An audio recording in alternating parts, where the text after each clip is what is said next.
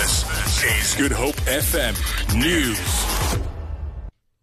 Good afternoon. Western Cape Emergency Metro Services says the mother of a six month old baby girl has been shot and killed when they were caught in crossfire in Philippi.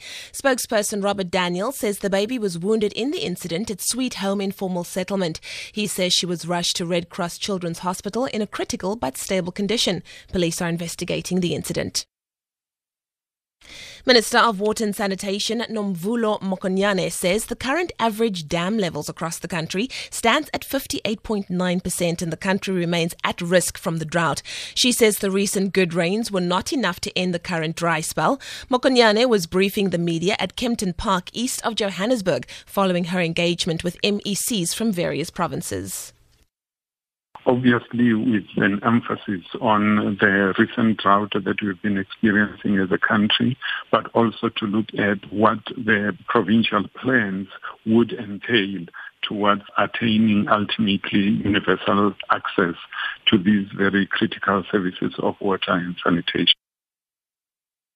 The cause of last week's canal break in the Olifants River Valley in the West Coast District Municipality was due to an electric or electronic malfunctioning of the telemetry system, which controls the water level in the canal. Western Cape Minister of Economic Opportunities, Alan Winde, says this resulted in an overflow at the concrete canal section, which washed away the soil supporting the canal lining.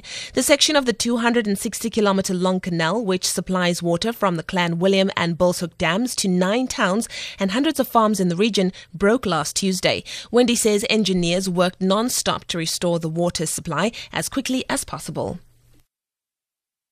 The canal breakage, which was 18 meters long, has been repaired. We've put some temporary steel structure in place that is strong enough to hold for the next couple of months while a permanent concrete repair is done. What that's done now is very quickly restored the water to the irrigation and of course also to the 45,000 people who live downstream of that exact canal.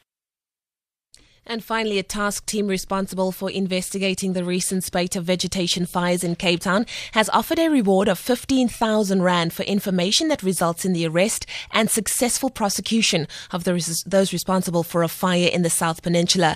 The fire started two weeks ago above Ocean View and quickly spread to nearby Simonstown. Five houses were damaged and several people had to be treated for smoke inhalation. Spokesperson for Enviro Wildfire Services, Rob Erasmus we believe the fire was set with, with, with malicious intent, and we offering we have offered the reward for information that can assist us in identifying the people responsible. For Good Hope FM News, I'm Leanne Williams.